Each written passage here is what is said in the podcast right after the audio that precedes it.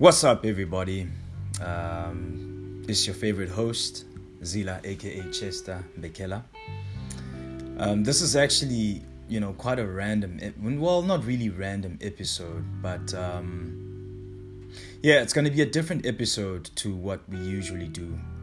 Um, with this one, I'm not going to start off by, you know, promoting our social network site, Limitless Athlete. Um, you know, I created this episode specifically to pay tribute to my late older brother, uh, Liwa Bekela. You know, today is actually his birthday. Um, it's the second birthday that um, he has left us. So my brother passed away last year, uh, September. I think it was yeah September 19th was when he passed away. And yeah, I mean, it was a really tough time, you know, it was a really tough time. And the one thing that usually happens when you've lost someone is that, you know, you get certain days that um, remind you of that person. You know, whether it's their birthday, um, or obviously the day that they passed, and, you know, the day they were buried as well, you know. But yeah, man, just, you know, because today's his birthday, I just really thought um, just to do something special on his birthday. You know, um, I thought about you know a social media post, but I'm not really on social media like that anymore. Because yeah, look for me, man, social media has just become the trenches. Like it's just it's not a space that I want to find myself in a lot of the times. I mean, don't get me wrong, there are certain social media platforms that I still, you know, rock with, um, such as, you know, I still love LinkedIn. You know, LinkedIn's amazing. Instagram, I just use it for business, just to promote um, the agency.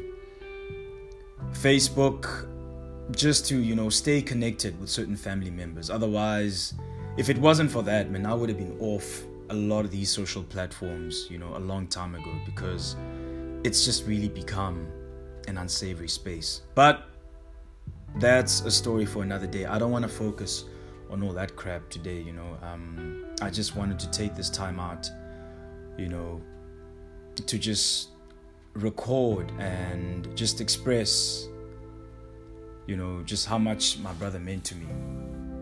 You know, I'm not gonna lie, we weren't we weren't the closest. I think because of our age gap, because um, my brother was eight years older than me. So there was always an older brother, younger brother type of you know respect and relationship and stuff like that. But the one bond that me and Liwa had was through sport.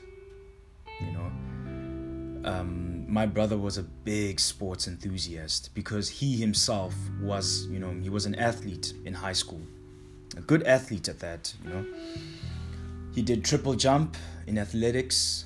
Um, I know a lot of people would have never thought that because you know my brother was he was quite a big, biggish guy, you know. Um, so you would have never thought that he did triple jump in athletics. You would have thought that he would do something like shot put or discus, you know. Um, yeah, those kind of events. You would have never expected him to be a triple jumper, but yeah, he was he was quite the triple jumper. Um, he qualified. He got his first team blazer while he was in high school at Queens College um, for athletics. Um, he was also a good rugby player as well. Um, he was in and out of the first team. He played both first and second team in his um, in his senior year, matric year. And everybody, you know, from the school, man, they they gave him his props. You know, everybody who knows uh, the name Liwa, they they know what a good athlete he was, um, you know, in his alma mater at Queen's College. So yeah, so he definitely had all the credentials to, you know, to be an avid sports enthusiast. Um, I mean, and even though he didn't really play much after he finished high school, you know, he still had a keen interest in sport. And he wasn't one of those guys who only focused on just, you know, rugby or athletics or whatever in terms of being an enthusiast. Like he had insight on a lot of sports, man. Like you know, he was a, he was a big soccer fan. I remember the first um, you know Premier League English Premier League team that we supported was Arsenal, and me and him were both supporting Arsenal. Um, yeah, but but in South Africa, he was always neutral. You know, he was a because um, for a lot of the years we lived in Pretoria, he decided that he was going to support the Pretoria teams. So he was a big Sundowns follower and a big Supersport United follower as well. You know, I don't want to call him a supporter because he wasn't really those team supporters, but because he was living in Pretoria, he he wanted to be loyal to them. You know, he hated Chiefs and Pirates, hated them with a passion. He was always celebrating when they lost, always laughing at them, you know. So yeah, he, he was yeah, he was um he was quite big into sports, you know, and like I said, you know, me and him, we used to talk sports until the early hours of the morning, with my late pops, my my uh, late father included.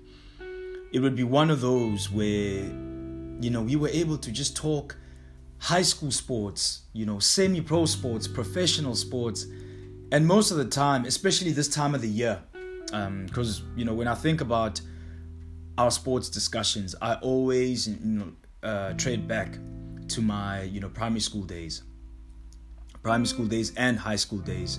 So around this time he was in university and around this time of the year december would be the summer vacation in south africa so i would be home my brother would be home my dad would be home. And there would just be nights man where we would just sit in the lounge area and just talk sports.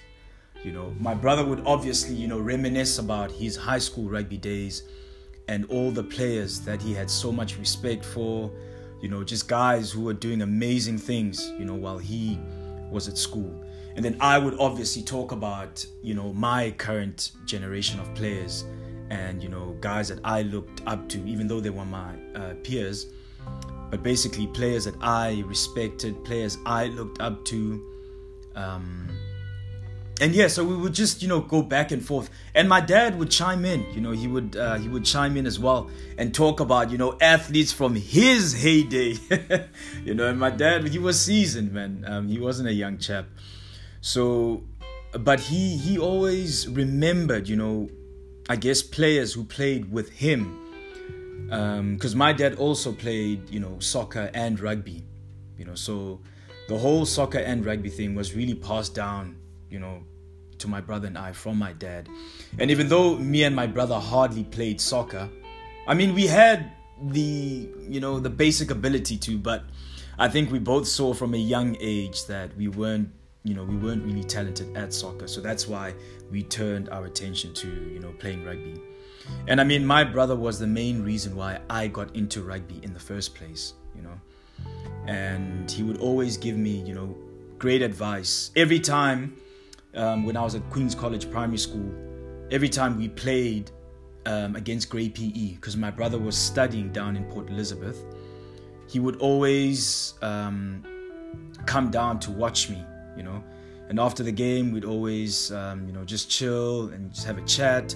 He'd never stick around for long because, you know, he would have something going on as well. But he always, always made it a point to come down and uh, make sure that me and him get to catch up and I, I appreciated that. I appreciated him for that as well. And and like I said, man, you know, um, my brother was well known at Queen's College, so everyone who would see him come, you know, come to watch me, um, they would always, you know, get excited. There's Liwa, there's Liwa. So yeah, man. Um, salute to him for that. You know, salute to him for that. Um, it meant the world to me that he would come and support. He was my biggest critic. He would criticize me, especially if I had a shit game. Um, he would always tell me that, nah, wasn't your day today, man. Wasn't your day today. Um, but I, but I mean, I knew it, it. You know, it didn't come from a place of malice. Um, he was just very honest about critiquing me, and which actually, you know, in the long run, it helped me become a better player because it taught me never to settle. You know, type of thing. Because I remember the first time he went to watch me, I was playing C team rugby. That was in 1999. I was under 11. And then the next time he went to watch me, because we went to Grey every two years. So the next time he came to watch me, I was playing under 13A rugby. And then the last time he went to watch me in PE, I was playing under 15 rugby, uh, under 15A. And that was that would be the last time that he would watch me play at Queen's College because then I moved um, to Pretoria. And then the last game that my brother saw me play was my under 21 year um, when I was playing for the Falca Falcons under 21. So we were in the semi final of the under 21 Currie Cup B division, and we were playing the Griffins in Kempton Park at Barnard Stadium. And he and my dad uh, made it out to the game. I think that was the last live game both of them um, saw me play. Um, because that was also my last provincial game at home in you know in, in South Africa. So because when we played the final, we played it at the Puma Stadium in Mpumalanga, so they didn't go down to watch that game. Yeah, man. So that was the last time they saw me play live, and it meant the world to me, man, just to have those guys support me. And I think what meant even more to me was the fact that we won that semi-final game, and then we were confirmed to be finalists. Um, I just remember the drive home and um, with my brother and dad.